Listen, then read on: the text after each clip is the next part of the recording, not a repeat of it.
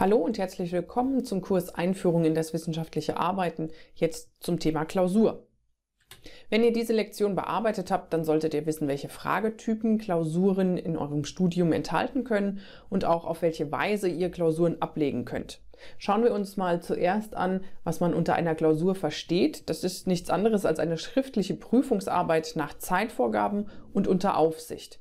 Und teilweise werdet ihr in eurem Studium die Möglichkeit haben, Hilfsmittel während der Klausur zu benutzen. Ob und welche Hilfsmittel ihr benutzen könnt, seht ihr auf Care. Also schaut da immer mal rein, bevor ihr eine Klausur ablegt, dass ihr wisst, was ihr unter Umständen mitnehmen könnt. Ähm, Im IUBH-Fernstudium finden Klausuren immer auf Modulebene statt. Fünf ICTS-Module haben eine Klausurlänge von 90 Minuten und zehn ICTS-Module eine Klausurlänge von 180 Minuten. Jetzt schauen wir uns mal die Fragetypen an. Eine Art der Fragen sind sogenannte Single-Choice-Fragen. Dort habt ihr eine Aussage vorgegeben und dann mehrere Antwortmöglichkeiten. Und ihr beantwortet die Frage, indem ihr die richtige Antwort ankreuzt. In diesem Zusammenhang ist es wichtig zu wissen, dass es immer nur eine richtige Antwort gibt, also immer nur ein Kreuz setzen. Sobald ihr mehr als ein Kreuz setzt, ist die Frage automatisch falsch beantwortet, selbst wenn ein Kreuz bei der richtigen Antwort sitzt. Und dann gibt es noch die offenen Fragen.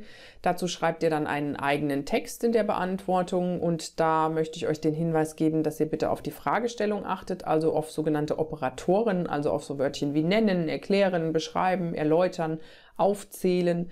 Daran erkennt ihr nämlich, wie ausführlich ihr die Frage zu beantworten habt und da solltet ihr immer ein Auge drauf haben, um einfach zu wissen, wie viel äh, Text ist denn jetzt von euch gefordert. Und dann gucken wir mal, wie ihr Klausuren ablegen könnt. Das eine ist die schriftliche Klausur, die findet vor Ort an einem Prüf- oder Studienzentrum statt.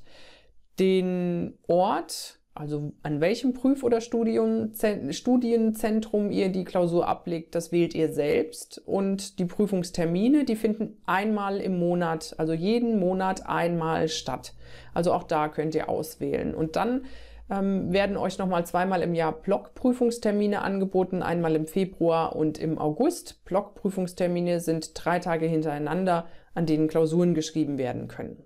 Und dann habt ihr noch die Möglichkeit, Online-Klausuren abzulegen. Die finden per Internet statt. Die Aufsicht ist computergestützt und da ist es so, dass ihr komplett frei seid in der Bestimmung des Prüfungsortes und des Prüfungszeitpunkts. Also maximale Flexibilität bieten euch diese Online-Klausuren.